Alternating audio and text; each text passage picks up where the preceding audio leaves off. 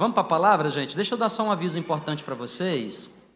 É, você que está chegando na nossa casa e, e, quer fazer parte da nossa família, não basta ser crente, né? Tem que pertencer a uma família, sabia? Família espiritual.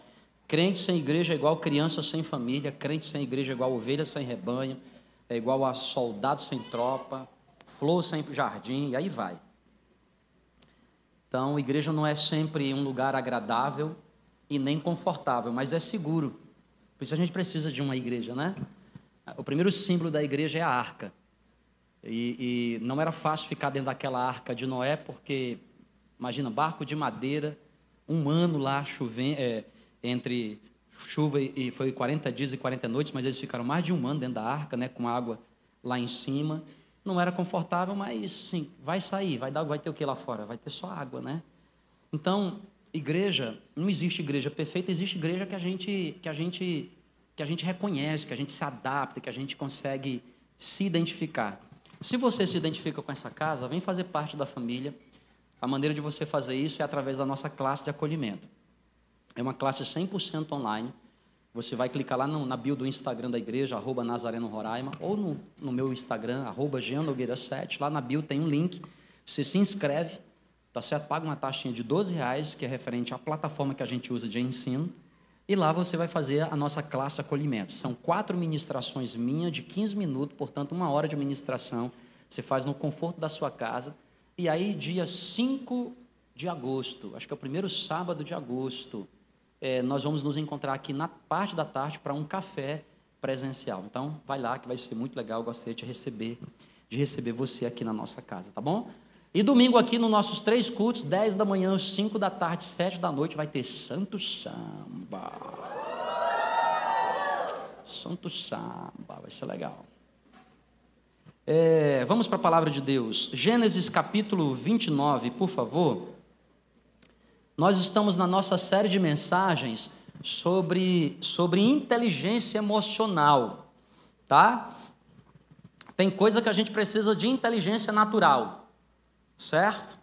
Por exemplo, não dá para passar num concurso público com inteligência espiritual.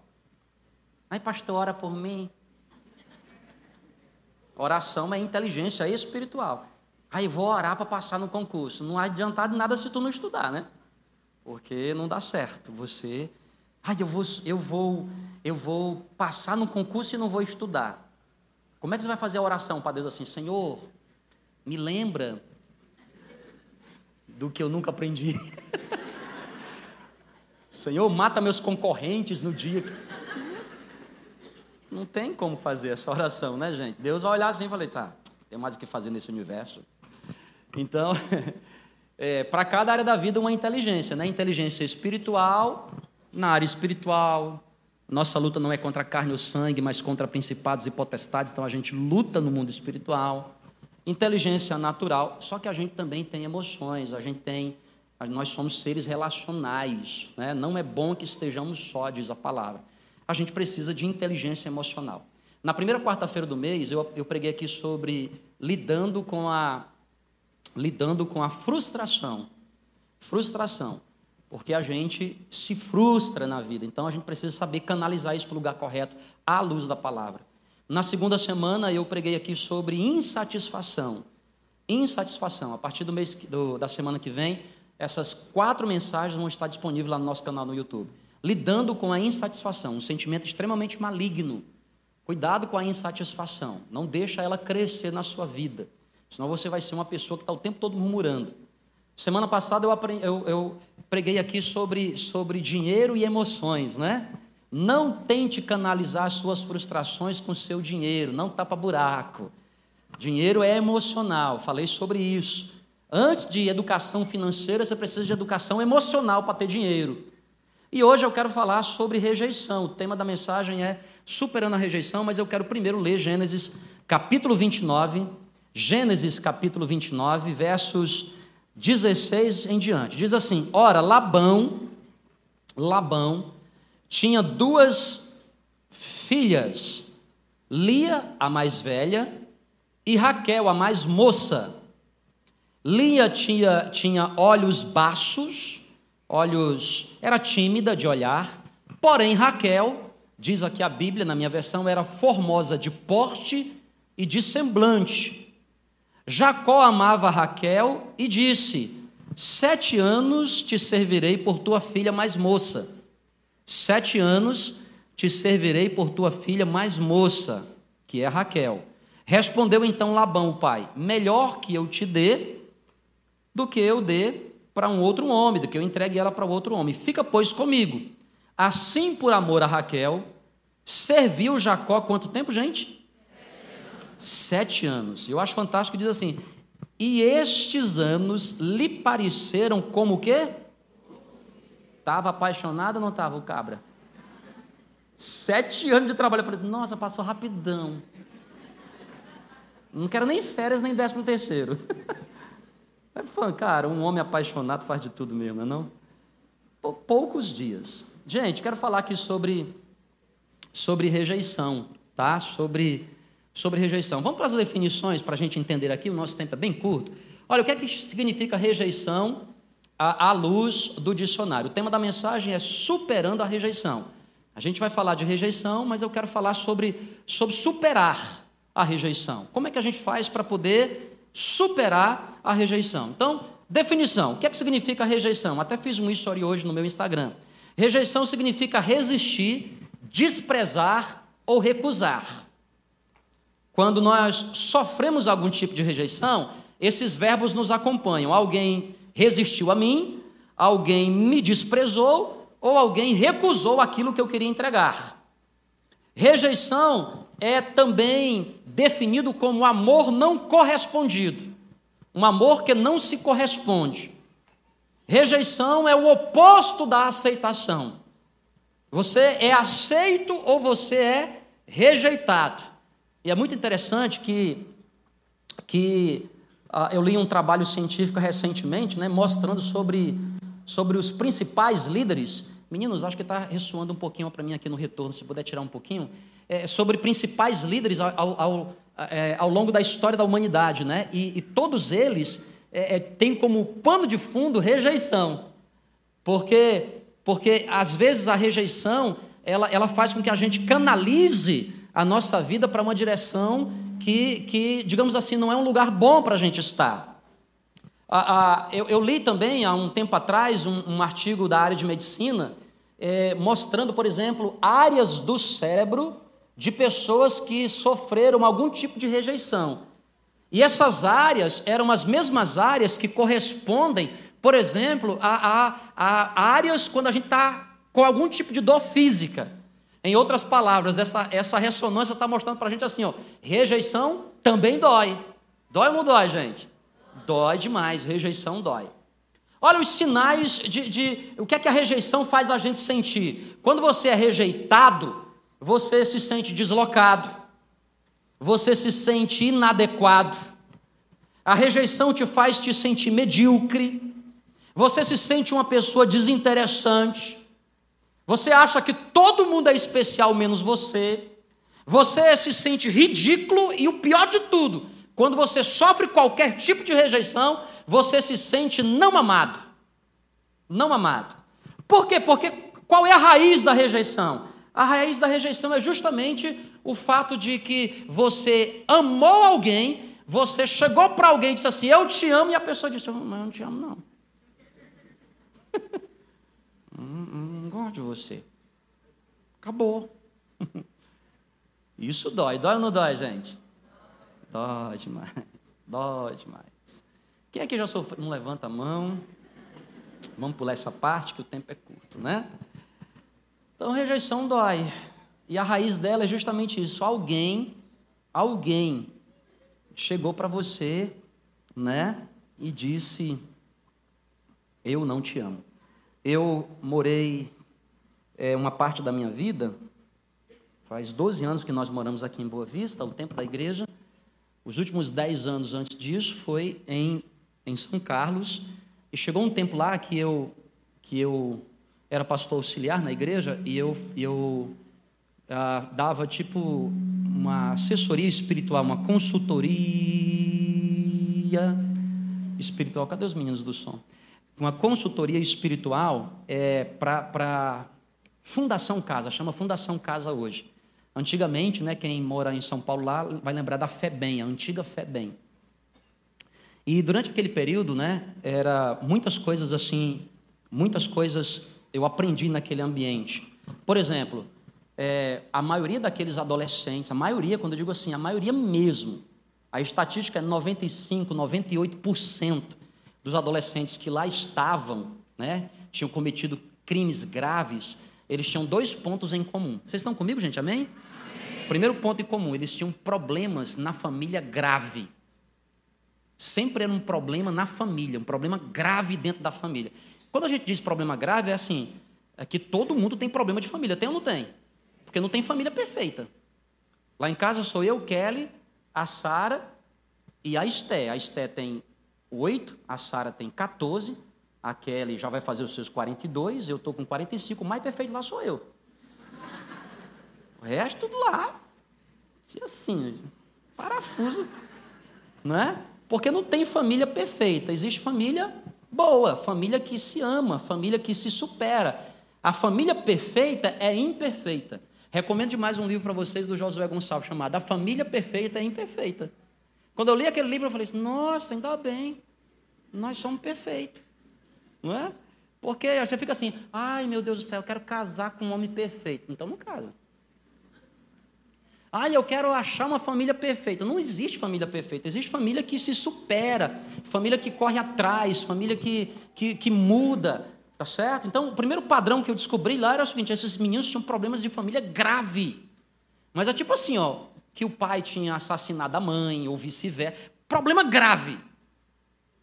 E aí, a consequência disso, né? Cresceram sem família, marginalização, sem regras, o último estágio lá, a outra coisa que eu descobri, eu descobri assim, porque eu tinha que fazer entrevista com cada um deles, era um processo, porque as pessoas não abrem o coração da noite para o dia, era um tempo. Mas quanto mais tempo eu passava com aqueles adolescentes, eu descobria que a origem dos seus problemas estava relacionada à rejeição. Estava relacionado a quê, gente? Eu me lembro, por exemplo, de vários casos, eu conversar com adolescentes, né? E, cara, mas por que, que você faz isso? Por que, que você não estudou? Por que, que tal. E aí, no fundo, né? Eu me lembro de várias vezes a história se repetir. Não, eu era criança e meu pai me rejeitou. Eu lembro de, uma, de um adolescente que ele falou assim: Eu não me lembro, mas todo mundo me contou. E quando eu nasci, a minha mãe me rejeitou. Ela disse: Eu, eu não amo você, não quero saber de você. A rejeição, a rejeição dói. E é um, um sentimento extremamente difícil de se lidar. Mas é possível a gente trabalhar isso, porque na vida, mais cedo ou mais tarde, a gente passa por momentos de rejeição. Eu vou repetir aqui: a rejeição nos faz sentir. Olha como é que uma pessoa rejeitada se sente: deslocada, inadequada, desinteressante, pouco ou nada de especial, se sente ridícula e, acima de tudo, se sente mal amada ou não se sente amado. Não se sente uma pessoa amada. Como superar a rejeição, gente? Esse texto que a gente acabou de ler conta a história, e nós vamos perceber daqui a pouco, que é uma dupla rejeição.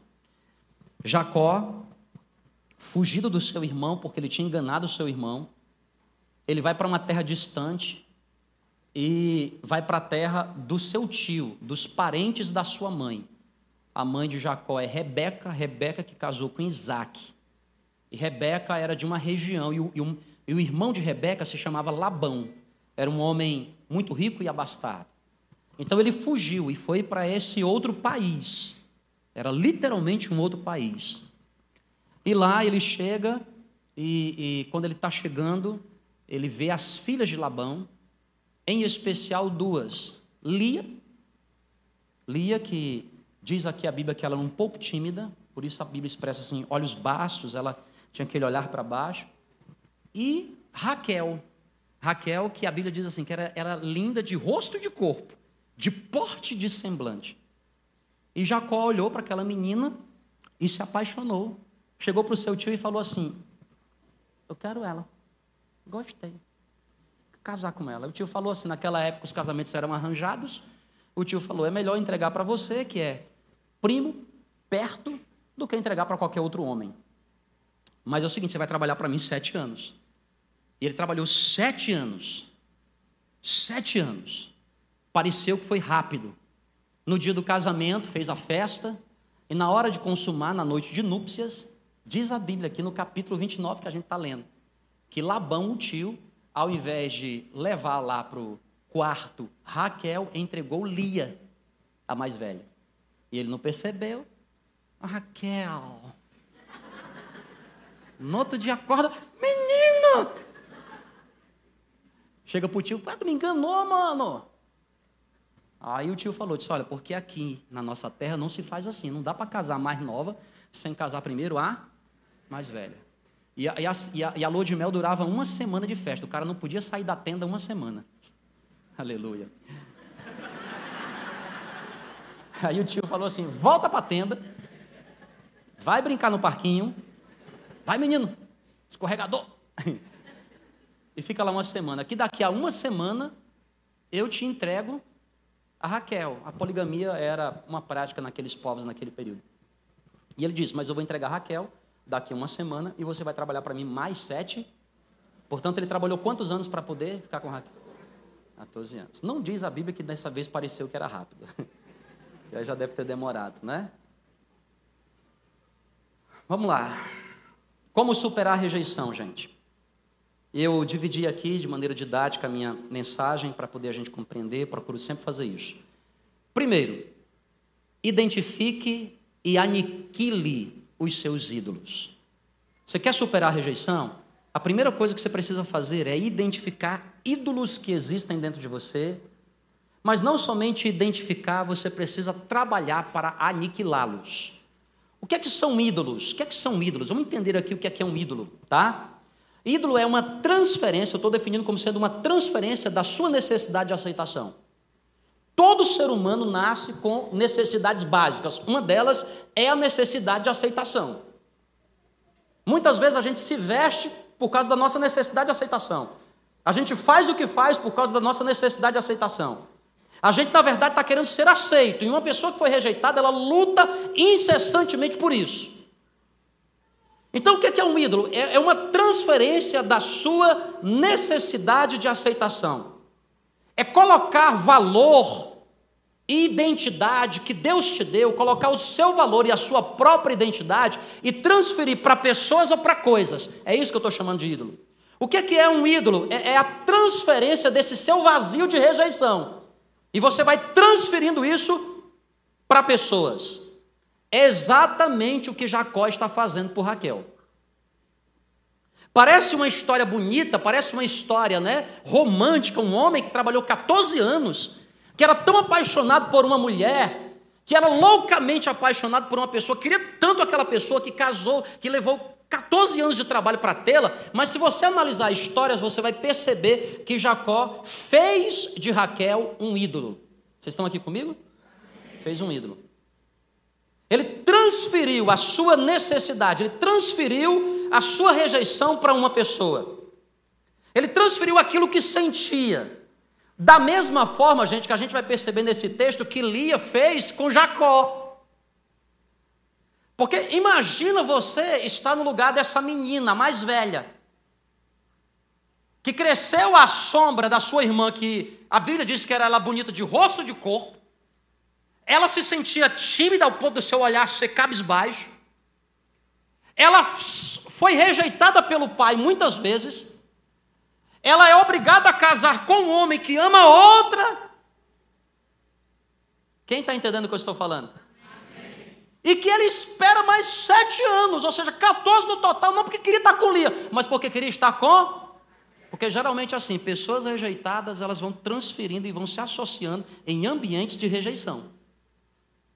Isso vai virando cíclico e a gente precisa identificar esses ídolos e aniquilá-los.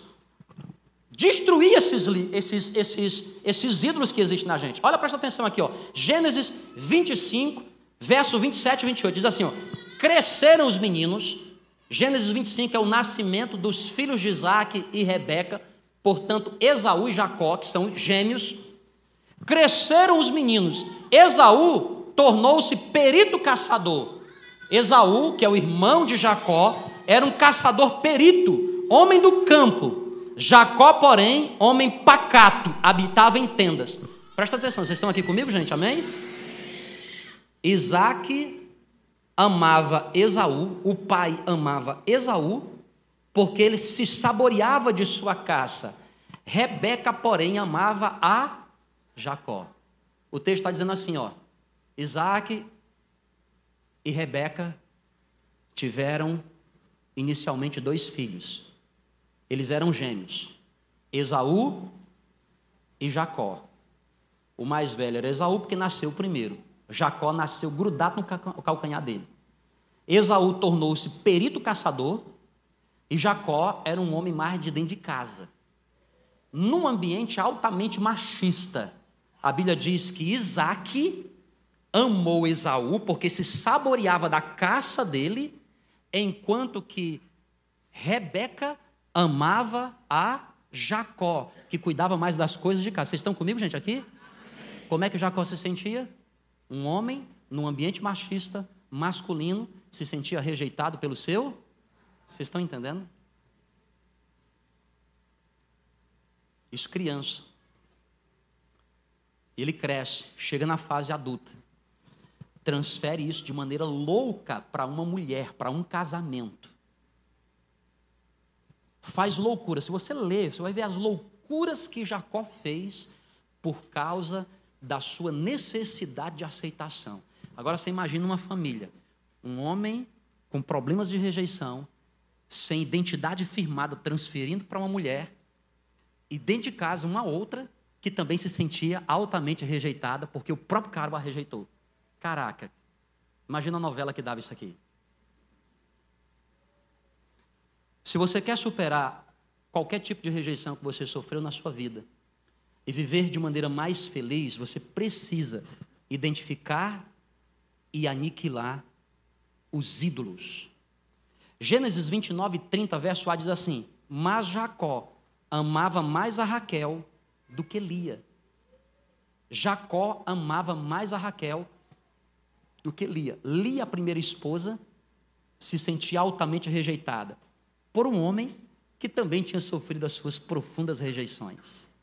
Gente, a gente precisa se libertar disso, identificando essas origens.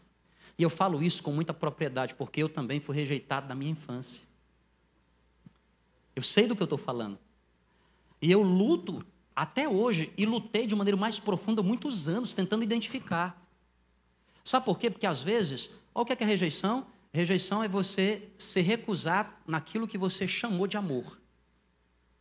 E, e é a sua necessidade de aceitação falando é uma transferência. Você transfere essa necessidade, às vezes, para uma pessoa ou para uma coisa. Houve momentos da minha vida que eu transferi para coisas. Por exemplo, eu cheguei a transferir para trabalho, para minha carreira.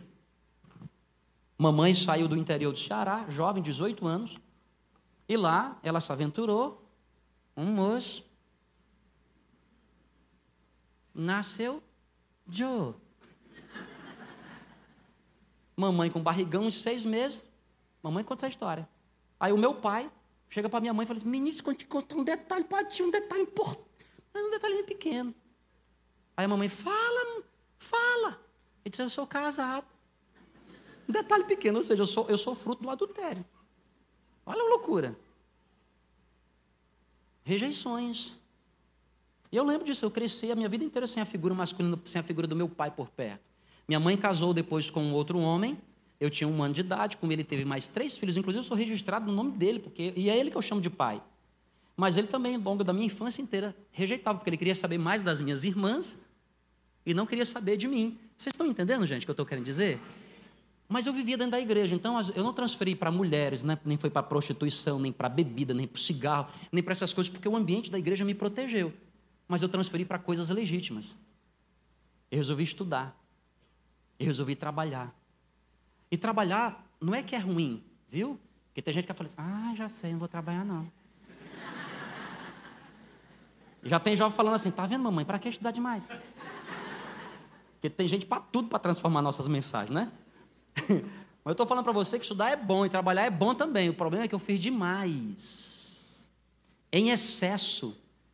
Isso era uma transferência das minhas rejeições, tentando achar um lugar de aceitação. A gente pode criar diversos tipos de ídolo: trabalho, conquistas, romance, marido, filho, amigo e aí vai.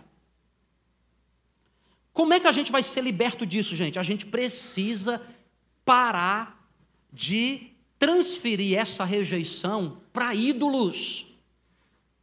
Por quê? Porque nenhum ídolo desse vai ser capaz de suprir ou mesmo validar aquilo que você está sentindo. Ei, escute aqui, preste atenção, no nome de Jesus. Só Cristo pode resolver isso na sua vida. Ele é o único que pode validar a sua dor, ele é o único que pode validar a sua rejeição, ele é o único, aliás, ele é o único capaz de preencher isso. A mulher samaritana que Jesus encontra em João 4, ela tinha cinco maridos, ela estava no sexto, ela casou um, não deu certo, dois não deu certo, três não deu certo, cinco. Se ela encontrasse o Fábio Júnior, casava. E compunha com ele as metades da laranja. Porque tem gente que é assim, estou procurando a minha cara metade.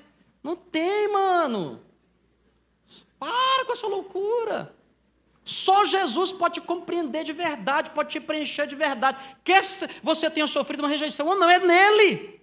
Porque Ele é o pão da vida, Ele é a água da vida.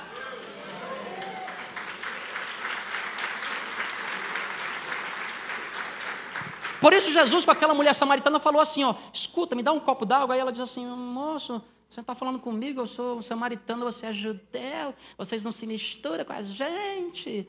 Aí Jesus diz assim: se tu soubesse quem é que estava te pedindo água, na verdade, ao invés de eu estar tá te pedindo, era tu que me pediria. Aí ela diz assim: Mas como é que o senhor vai me dar água se o senhor não tem nem coisa? Esse poço é profundo. Aí Jesus disse: É porque tu está falando de uma outra água e eu estou falando de uma outra. A água que você pega aí, volta a ter sede, você tem, mas a água que eu lhe der, a água que eu lhe der, vai fazer em você uma fonte que vai jorrar para a vida eterna. Jesus estava falando da presença do Espírito Santo, irmão. Quem tem o Espírito Santo de Deus no seu coração, na sua vida, é preenchido em tudo. Por isso que o recado que eu dou para todos os jovens, digo assim, irmão, presta atenção, você que é jovem, você que ainda não casou, você que já casou não tem mais jeito. Te abençoe. Mas você que não casou ainda, presta atenção. Pastor, quando é que eu estou preparado para casar? No dia que aprender a ser feliz sozinho. Seja feliz sozinho.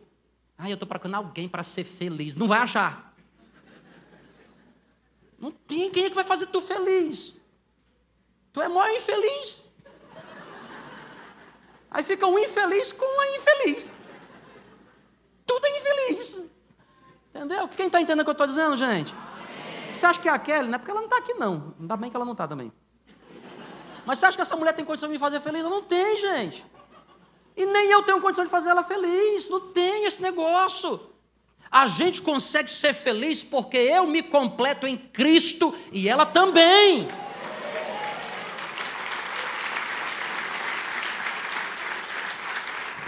Essa mulher dá maior trabalho fazer ela feliz, irmão.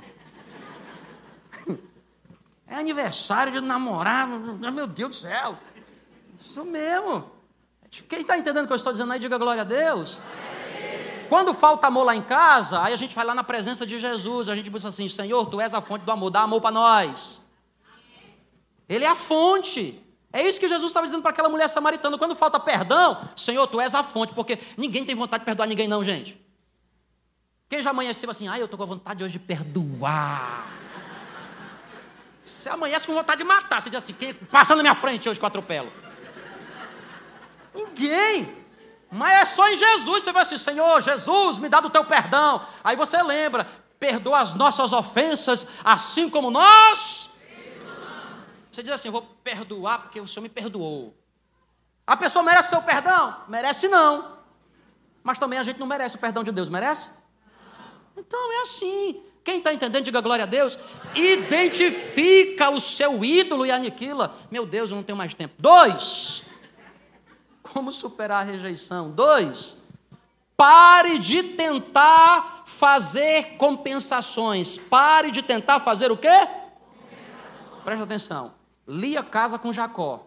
Mas Jacó queria Lia, gente? Queria ou não queria? Não. Imagina essa mulher, gente. Agora presta atenção. Gênesis 29, verso 16, diz assim: À noite, conduziu a Lia, sua filha, e o entregou a Jacó, e coabitaram. Ao amanhecer, viu que era Lia. Jacó percebeu de manhã que era Lia. Por isso disse Jacó a Labão: Que é isso que me fizeste? Não te servi por amor a Raquel. Gente, você imagina essa mulher nesse leito. Tu já pegou aqui na lua de mel, lá nas Bahamas, ou em Letem. Até Pequém, vai.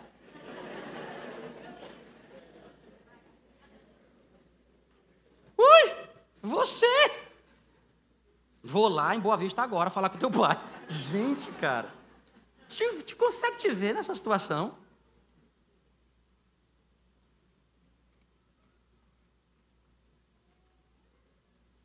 Lia se sentia rejeitada por todos.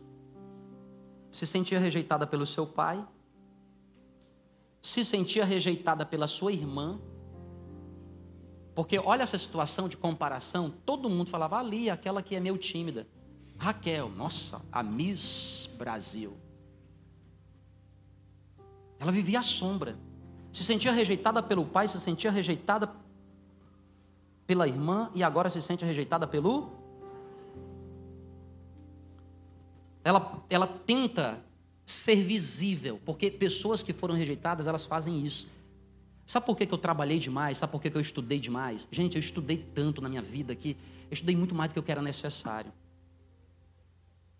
Eu lembro que houve épocas na, na minha vida acadêmica que, que que eu já não estudava mais porque necessitava.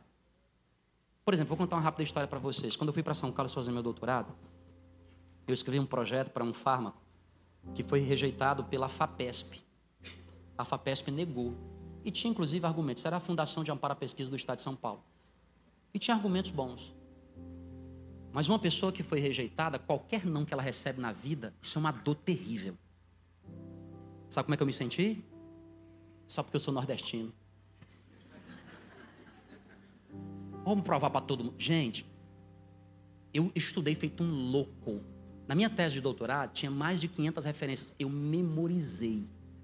Na minha banca de doutorado, as pessoas perguntavam e diziam assim: referência 121, página 3. Era uma loucura. Na minha tese de doutorado, eu pedi para a banca que me recusou. Eu falei para o meu orientador: eu quero aqueles mesmos cara lá. Sabe por quê? Porque eu não queria mais o doutorado, eu queria humilhar as pessoas. Porque pessoas rejeitadas, elas se sentem humilhadas. Não, peraí. Aí ela se alicerça naquilo que ela sabe fazer. Naquilo que ela foi condicionada a fazer. Eu fui, desde criança, eu fui condicionado pela minha mãe a estudar. Lá no Ceará, quem não sabe contar piada, quem não sabe dançar forró, só tem um jeito, estuda. Estudei. Eu era bom nisso ídolos. E eu, eu ficava tentando fazer o quê? Compensações. Não tinha, vou compensar nisso. Eu venho de uma família muito, muito pobre. A gente passava fome de nada de dinheiro. Passava fome, não tinha dinheiro para comer. Você imagina o que é que aconteceu quando eu passei a ganhar dinheiro? Eu tinha terminado a minha tese, fiz um concurso, passei, era professor na Universidade de São Paulo, o primeiro dinheiro que eu recebi. Eu tinha um projeto, eu recebia valores em dólar. Mano céu. Pensa no porco na lama. Eu sujei meu nome, foi com força. Tentando fazer compensar. Deixa eu te contar aqui o que a Lia fez, ó. Presta atenção. Compensação inútil. Ela tentava ser visível, ela tentava ser aceita, ela tentava ser amada. O que é, que é tentar fazer a compensação inútil? É fazer isso aqui, ó. Quando eu me formar, vão ver, vão me valorizar. Quando eu for chefe, vão me aceitar. A pessoa luta de tudo para ser chefe. E não é porque ela quer uma promoção, é só porque ela quer visibilidade. Quem está entendendo o que eu estou dizendo? Eu falo com muita clareza aqui neste dia. É, a, é, o nosso eu rejeitado que a gente nem sabe que foi, tentando se sobrepor à nossa própria razão. Gente, eu lembro, eu, eu, eu fui, quando eu fui para São Carlos, eu já fui casado. Eu casei com Kelly, eu tinha 25 anos. Nesse mesmo ano nós mudamos para lá. A minha esposa tinha 22 anos nessa época. Ela está lá, acho que agora no infantil. Gente, gente, a gente ficou nove anos lá. De nove anos que eu fiquei naquele estado, eu me lembro de ter passado um Natal com a Kelly. Um Natal. Os outros sete, dentro de laboratório, viagem. Gente, eu não estou dizendo que você não pode uma vez na vida fazer uma coisa. O problema é que eu transformei em regra. Eu deixava de lado a minha esposa, a minha casa. E eu nem tinha controle mais disso, porque era a minha necessidade de aceitação. E uma pessoa que sofre de rejeição, quando ela recebe o primeiro aplauso, torna-se ópio, se, transforma em vício. Ela quer mais aplauso, ela quer mais. Ela passa a ganhar, ela quer mais. Ela assume uma posição, ela quer mais. Porque ela transferindo a necessidade. Era Lia, tentando ser visível. Gente, a Bíblia diz em 2 Coríntios capítulo 2, verso 15, diz assim: Porque para Deus nós somos o bom perfume de Cristo. Você pode repetir comigo assim? Diga assim, ó, para Deus, eu sou o perfume de Cristo. Hoje acabei de comprar um perfume novo para mim aqui numa loja na cidade. Presta atenção, frasco bonito. Minha esposa comprou, botou lá na cama, achei lindo demais. O frasco lindo. Tem, tem frasco, tem no frasco de perfume, você diz assim, não vou nem jogar fora. De tão bonito que é. Não é verdade? Mas o que é mais importante? É o frasco ou é o perfume? A Bíblia está dizendo que para Deus eu sou o bom perfume. Eu não sou frasco. Frasco é o que se aparece, frasco é o que é visível. Frasco é o que mostra. A Bíblia está dizendo que eu sou para Deus o bom perfume, é o que está aqui dentro, não é o que está fora. Ei, para de tentar ficar buscando lá fora o que só Jesus pode construir aí dentro de você. Só Ele. Só Ele pode fazer isso. O valor não está no, no, frasco, o valor está no perfume. Perfume não é para ser visto, perfume é para ser experimentado, cheirado, provado. Perfume não, não, você não compra perfume pelo que está à mostra, você compra perfume pelo que. Ah, deixa eu sentir a fragrância. Você, quem sabe, sofreu uma rejeição e você fica transferindo o tempo todo, sabe, cara? Gasta exageradamente com seu cartão, sabe? Cria inimizades, perde família. Ei, nada justifica o fracasso de uma família, nada. A Bíblia diz que você é o perfume de Cristo. E três, para finalizar aqui nessa noite. Se você quer superar a rejeição, conheça o seu verdadeiro amor. Conheça o seu verdadeiro amor. Conheça. Lia tentando, tentando suprir a sua necessidade de rejeição de muito longe, dentro do casamento, olha o que, é que ela dizia. Eu vou ler aqui alguns versículos para vocês. Estou finalizando. Verso 31 a 34 do capítulo 29, diz assim: Vendo o Senhor que Lia era desprezada, vendo o Senhor que Lia era rejeitada, fê-la fecunda, ao passo que Raquel ficou estéril. E naquela sociedade, uma mulher não ter filho, cara, isso era uma injúria. Deus viu que Lia foi rejeitada e fez ela fecunda, deu para ela um talento. Deus deu para ela uma dádiva, enquanto que Raquel ficou estéril. Agora, presta atenção: quando você não resolve definitivamente o seu problema de rejeição, até aquilo que Deus dá, você fica transferindo a sua necessidade de aceitação. Vamos continuar lendo aqui a história. Concebeu, pois, Lia e deu à luz um filho, a quem chamou de Ruben, pois disse: O Senhor atendeu a minha aflição. Por isso agora me amará o meu marido, porque o Senhor atendeu a minha aflição. Naquela época, o judeu dava nome de pessoas associado com o sentimento presente. Qual era o sentimento dela? Aflição. Rubem, você vai se chamar Rubem, porque a partir de hoje Deus vai eliminar a minha aflição. E como é que Deus vai eliminar a minha aflição? O meu marido vai me amar, o meu marido vai me ver, o meu marido vai olhar para mim. Concebeu outra vez e deu à luz um segundo filho. E disse: Soube o Senhor que eu era preterida, soube o Senhor que eu era rejeitada. Por isso chamou de Simeão. Sabe o que significa Simeão? Simeão? Rejeitado. Rubem, aflição. soube o Senhor que eu sou rejeitada, por isso deu o nome de Simeão. E outra vez o meu marido me amará. E os versos continuam. Outra vez Lia concebeu e deu à luz a um terceiro filho e disse: Desta vez é esse menino que vai me unir ao meu marido. Dessa vez na minha casa as coisas vão dar certo, porque eu lhe dei à luz a três filhos, por isso lhe chamou o nome de Levi. Rubem, aflição. Simeão, fui rejeitado, agora o Senhor se lembrará de mim. Levi vai trazer unidade na minha casa.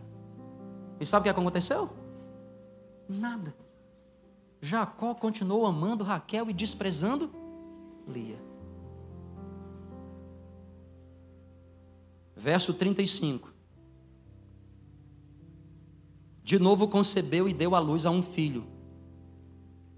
Lia deu à luz a um quarto filho. E dessa vez ela disse: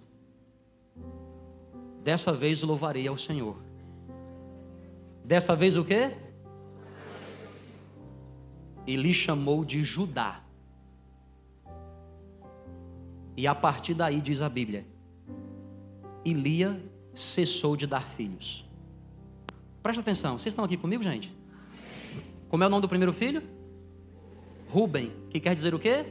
Aflição. Eu estou aflita, todos me rejeitam, meu pai me rejeitou, todo mundo me rejeitou. Deus deu um dom, segundo filho. Como é o nome dele? O meu marido vai se lembrar de mim, não vou ser mais desprezada. Mas ela continuou sendo desprezada. Terceiro filho, Levi.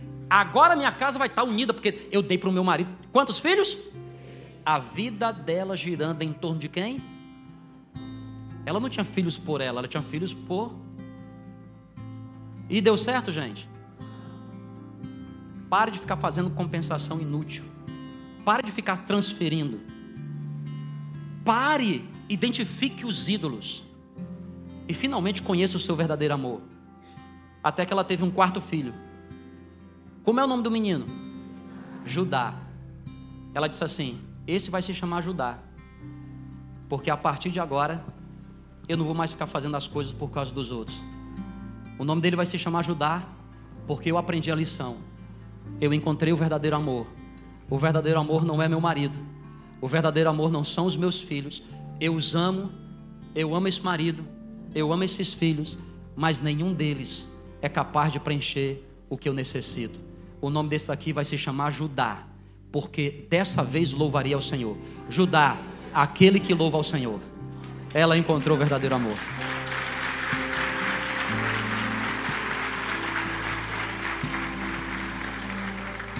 Agora, Judá, os que mais conhecem a Bíblia aqui sabem do que eu estou falando.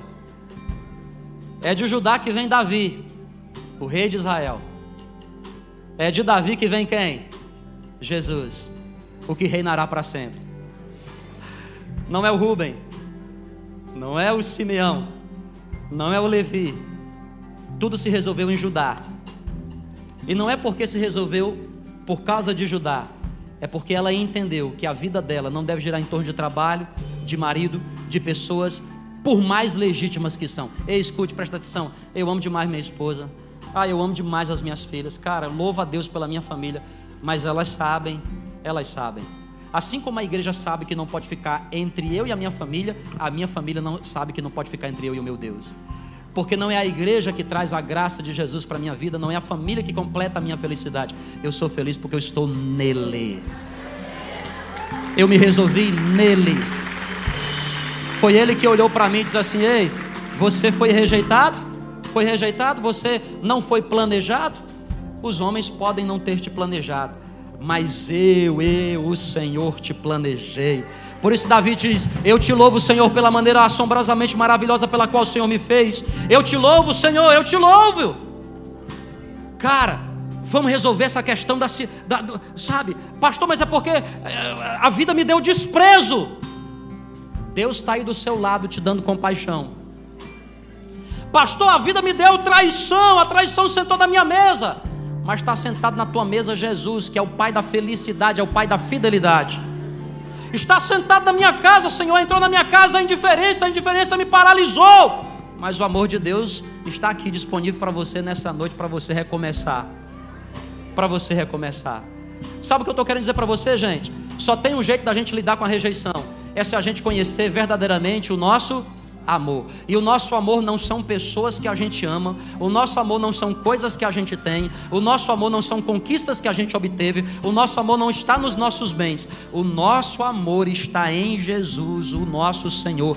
Ele nunca nos abandonará. Jeremias diz assim: por acaso pode uma mãe, porventura uma mãe que amamenta, quem sabe uma mãe que amamenta se esqueça do seu filho. Eu, todavia, não me esquecerei de vós, diz o Senhor. Você não foi rejeitado por Deus, pelo contrário, você nasceu nesse mundo, você está vivendo o que você está vivendo. Deus tem o controle da sua vida, quer seja por vontade soberana ou permissiva, Ele tem o controle da sua vida. Por isso Ele trouxe você hoje à noite aqui. Então, qual é o jeito da gente, da gente resolver a nossa questão de rejeição? Canaliza em Jesus. Canaliza em Jesus. Vamos ficar de pé? Vamos ficar de pé? E eu pedi para os meninos prepararem aqui uma canção.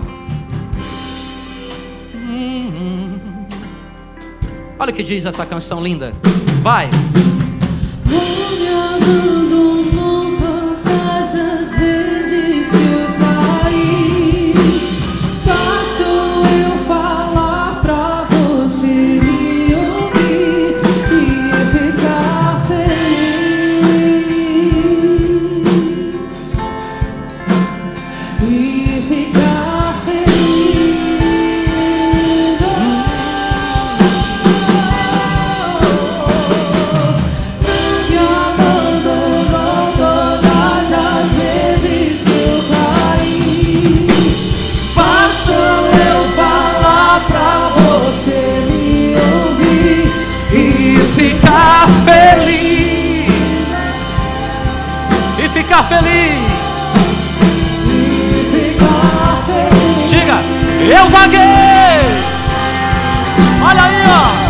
E eu vaguei o mundo lá fora, mas eu encontrei o que tenho agora.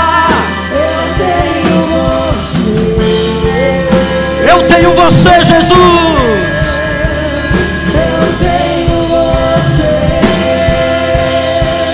Eu vaguei.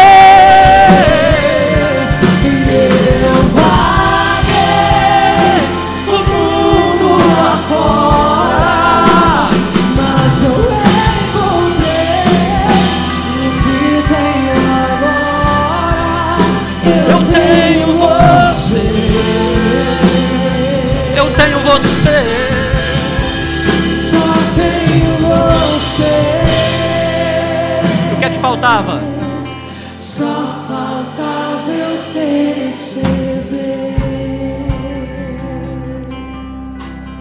Parou para pensar que Jesus esteve com você esse tempo todo ao longo da sua história? O tempo todo. O tempo todo esteve Jesus com você. Sabe? Eu sei, gente, ó. Eu sei, às vezes acontecem situações que a gente na nossa vida não gosta. Às vezes. Muitas coisas que eu vivi na minha vida eu não gostaria de ter vivido. E vou falar um negócio para você, e tem coisas que a gente vai precisar aprender a lidar com isso porque é o resto da vida. Só que é melhor a gente aprender rápido. Quem está entendendo o que eu estou falando? É melhor a gente aprender rápido. Não vale a pena a gente colocar, sabe, as nossas necessidades e carências em pessoas e coisas. Não vale. Pessoas nos frustram, frustram, coisas nos decepcionam. Por isso eu falei, identifique qual é o ídolo hoje que você está transferindo. Qual é? Qual é? Há muitos anos atrás eu, eu venho trabalhando isso em mim, Senhor. Eu não vou mais permitir que nada nem ninguém fique no centro da minha vida. Nada. O centro da minha vida, agora a partir de hoje, vai girar em torno do Senhor. O nome disso é adoração. Você diz assim: todos os dias, Senhor, eu vou acordar e eu vou colocar a minha vida aos teus pés. Todos os dias. Todos os dias. Porque quando essas situações acontecerem perto de mim aqui, eu estarei fortalecido no Senhor. Agora, se eu não tiver fortalecido no Senhor, por transferência, aí eu vou. Eu vou colocando trabalho, namoro, noivado, filhos, família. saúde, a gente vai transferindo. Então, meu desafio para você hoje é aqui, ó. Vamos identificar esse ídolo e vamos aniquilá-lo. Bora parar de fazer essa compensação. Sabe essa compensação? Ah, porque eu não tive agora. Não, quando eu tiver. E é muito interessante porque a maioria das pessoas que eu, eu encontro que tem algum problema de rejeição, quando elas chegam na terceira idade, elas olham para trás, cara, o que, é que eu fiz da minha vida? Você não viveu. E a Bíblia diz que a vida que você tem é um dom de Deus, é uma dádiva. É uma dádiva. É uma dádiva. E como é que a gente pode aproveitar essa dádiva? A gente precisa canalizar as nossas forças no verdadeiro amor. Fazer o que a mulher samaritana fez. Fazer o que Lia fez. Lia acordou um dia e falou assim: Olha, a partir de hoje, se ele vai me amar ou não vai me amar, não interessa mais. Ele é que está perdendo. Porque eu encontrei o meu valor, o meu valor está em Deus. Judá. E é muito interessante. Sabe o que acontece? Vocês estão aqui comigo, amém? É nesse exato momento em que na Bíblia não fala mais de Lia. Sumiu. Sabe o que Deus está dizendo assim, ó, para ela? Eu vim aqui para resolver a sua vida. Acabou. Vou resolver a sua dor de uma vez por todas. Vou resolver esse problema de uma vez por todas. Vou, vou, vou preencher esse vazio de uma vez por todas. Eu queria nesse momento aqui orar. Eu quero orar primeiro por toda a igreja, por todas as pessoas que estão aqui nessa noite. E você, assim como eu, se identifica assim um pouco com Jacó e um pouco com Lia. Jacó, lá na infância, cara, passou a vida inteira dele tentando provar o valor dele. Passou a vida inteira. Eu sou bom. Eu estou aqui. Ei, me veja, ei. E às vezes a gente, na tentativa de tentar aparecer para os outros, a gente fica lá no Instagram. Ei, não, você não sabe. Mostrando a vida para todo mundo, só para ver. Ei. Ei. Fiquei sabendo esses dias até que você tem como comprar seguidor no Instagram. Tem gente que compra. Eu tenho 50 mil seguidores. Comprou. Velho, comprou. Comprou. E às vezes a gente está assim, comprando coisas na vida, comprando o amor dos outros, tentando viver das migalhas de. Não, gente, por que, que você está tentando viver da migalha de amor de alguém se Deus tem um amor completo para lhe dar? Completo para lhe dar. Então eu queria primeiro orar por você que se identifica com essa mensagem. Você pode dizer assim para mim, pastor, essa mensagem aí é meio que para mim. Comecei a perceber algumas coisas que o senhor está falando aí que está acontecendo comigo. Se você se identifica com essa mensagem de alguma forma, eu quero orar por você. Não dá para trazer todo mundo aqui, basta você levantar a sua mão. Se levantar a sua mão, você vai dizer assim: Ei, pastor, essa mensagem aí eu me identifico com ela. Essa mensagem aí é para mim algumas coisas aí dessa mensagem eu, eu me identifico. Então, se você se identifica, levanta assim a sua mão bem alta aos céus. Senhor, Pai querido, eu quero aqui nessa noite, nesse primeiro momento, aqui nessa noite, eu quero, Senhor Jesus, aqui te pedir a graça e o teu favor. Eu quero pedir, Senhor Jesus, aqui a, a, a presença do Senhor nos nossos corações. Só a tua presença, Pai, só a tua presença pode preencher de fato os nossos corações. Eu quero, Senhor Jesus, te pedir aqui que nessa noite, onde houver uma mão levantada aqui, uma mão levantada, que hoje possa se cumprir é, o que aconteceu na vida de Lia. Judá, Judá na vida desses corações. Judá, Judá que preenche, preenche tudo de uma vez por todas. Judá que expulsa toda mazela. Judá que faz a gente entender que a nossa natureza está em Ti.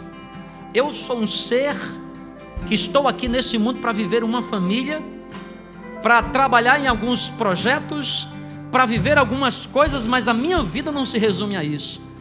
A minha vida está na eternidade, a minha vida está na presença do Senhor. A minha satisfação está em Ti.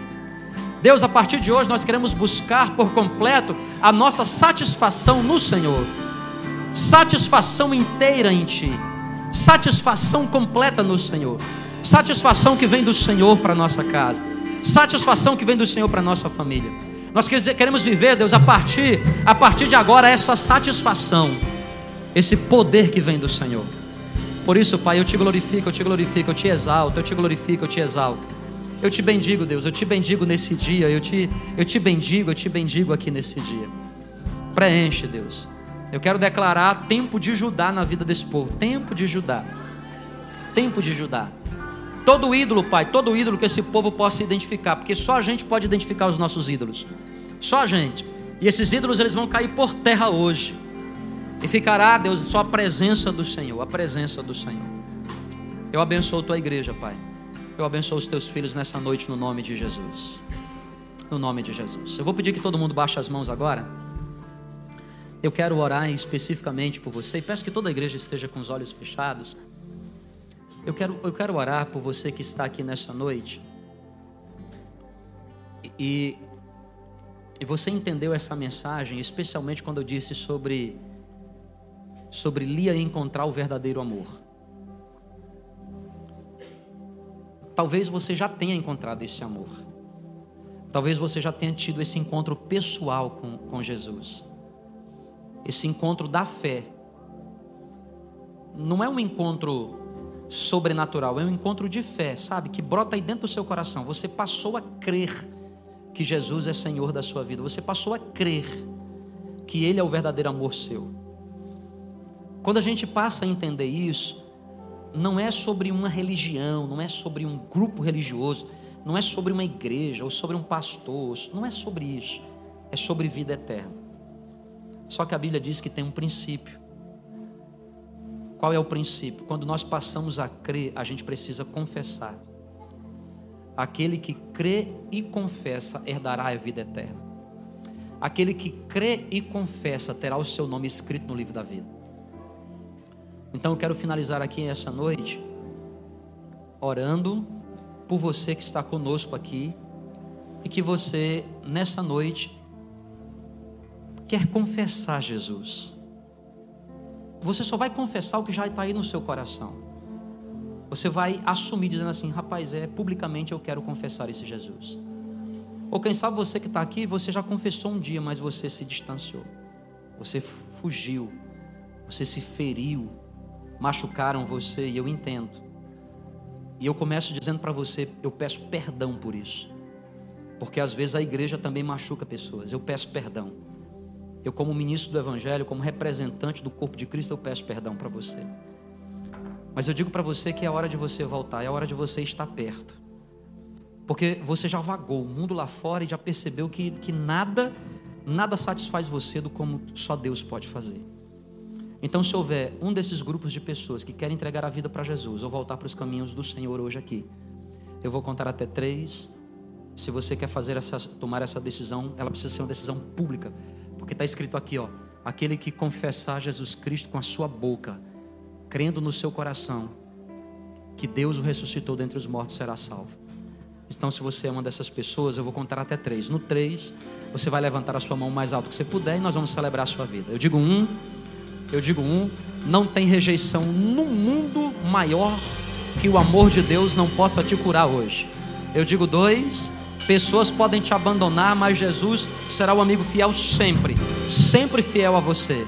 E eu digo três, há alguém aqui nessa noite que gostaria de confessar? Eu vejo ali uma mão, duas mãos, três mãos, quatro mãos, cinco mãos, seis mãos. Mantenha sua mão levantada assim. Vamos celebrar mais, igreja. Eu vaguei, eu vaguei. Você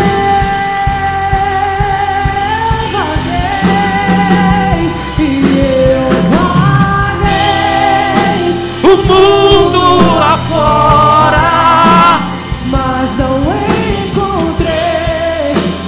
que tenho agora. Eu tenho você. Eu vou pedir para você que levantou a mão, vem aqui na frente para a gente orar junto, vamos? Eu tenho você. Diga eu vaguei.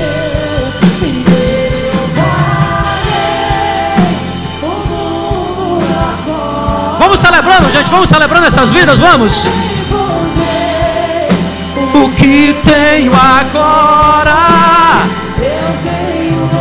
Coisa linda. Só tenho você. Só tenho você. Só faltava eu perceber. Só faltava eu perceber. Coisa linda, gente. Coisa linda. Ó, deixa eu falar um negócio para vocês. Deixa eu falar algo aqui importante para vocês hoje aqui. Cara, essa decisão é uma decisão tão, né, é, é, importante, você não tem ideia. E talvez você diga assim, pô, pastor, eu já creio aqui no meu coração, mas você precisa fazer o que esses amigos aqui estão fazendo, gente, porque é um princípio. É um princípio, não é uma marca de religiosidade, é um princípio. O que é que é princípio? É lei, ó. Se eu soltar o meu smartphone, não tem como ele flutuar. Tem? Ele flutua, gente? Se flutuar, sai todo mundo correndo, né? Tem que cair. Lei da gravidade. Tem um princípio no reino de Deus. O princípio é o princípio do confessar. Aquele que encobre não prospera, mas aquele que confessa, ele prospera, diz o princípio da palavra. Então já tenho aqui algumas vidas. Mas talvez você é, queira tomar essa decisão e está lhe faltando, quem sabe, força, coragem.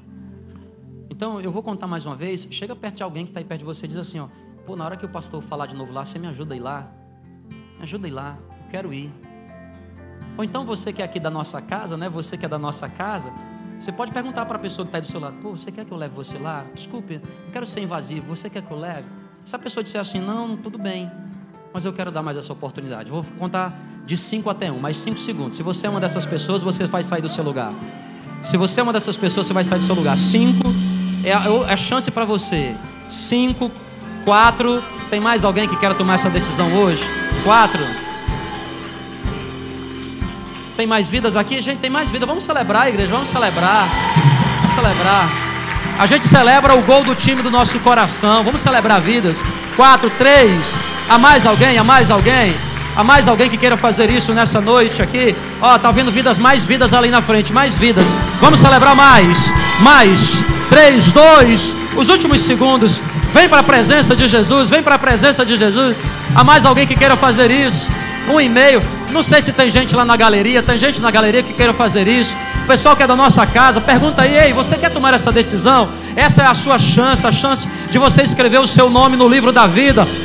Um e-mail, um e-mail, um e-mail. Eu vou acabar aqui agora. Oh Jesus, obrigado, Senhor.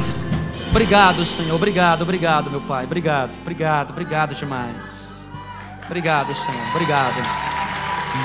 Obrigado. Mais vidas, é isso, é isso. É isso, é isso. É isso, cara, é isso. É isso, sabe? Gente, essa aqui, ó, eu falei sobre inteligência emocional. Agora é a hora da inteligência espiritual. Cara, é muito comum, eu recebo direto no meu Instagram, eu encontro as pessoas no supermercado, no shopping, alugando carro. A pessoa diz assim, pastor, eu queria ter tomado a decisão, mas. Djum, djum. Djum, djum. Vamos de um já hoje. Vamos de um já, de um já. Amém? Eu vou orar aqui. Se você quer tomar essa decisão, é hora de você vir, tá bom? Enquanto nós oramos, você vai vir. Vocês que estão aqui na frente. Vão repetir aqui a minha oração.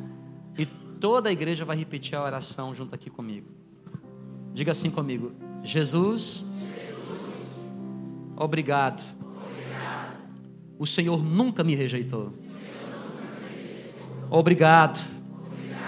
O teu amor me alcançou. Hoje eu confesso. O Senhor como meu Deus e meu Salvador. Escreve agora, o meu nome, no livro da vida. Em nome de Jesus. E nós celebramos essas vidas. Oh, aleluia! Glória a Deus! Glória a Deus! Eu vou pedir, eu vou pedir para vocês, pessoal do lounge esperar só um minutinho aí o pessoal do lounge. Eu vou pedir, leva, leva essa equipe lá em cima para a gente ter aquele papo lá gostoso. Tá certo? Leva eles lá em cima. Vou pedir para o pessoal do lado que está ali na escada esperar. Gente, 9 horas 21 minutos. Vamos terminar aqui. Eu vou pedir que você que né, vai para casa, vá com calma, tá certo? Tem muitos carros aqui na, nas ruas, nas laterais. Se puder evitar aqui a, a Brigadeiro Eduardo Gomes. Sai, saída estratégica pela direita, tá bom? Que deve tá muito lotado lá, já me deram informações aqui, tá bom? Faça assim com as suas mãos. Pai, obrigado por essa noite. Obrigado por tua presença, obrigado pela tua graça. Obrigado por tudo que o Senhor tem feito, pelo que o Senhor está fazendo, pelo que o Senhor fará. Leva o teu povo em paz para casa, Senhor. Que nós tenhamos um final de semana cheio da tua graça, no nome de Jesus. Amém. E graças a Deus. Deus abençoe vocês.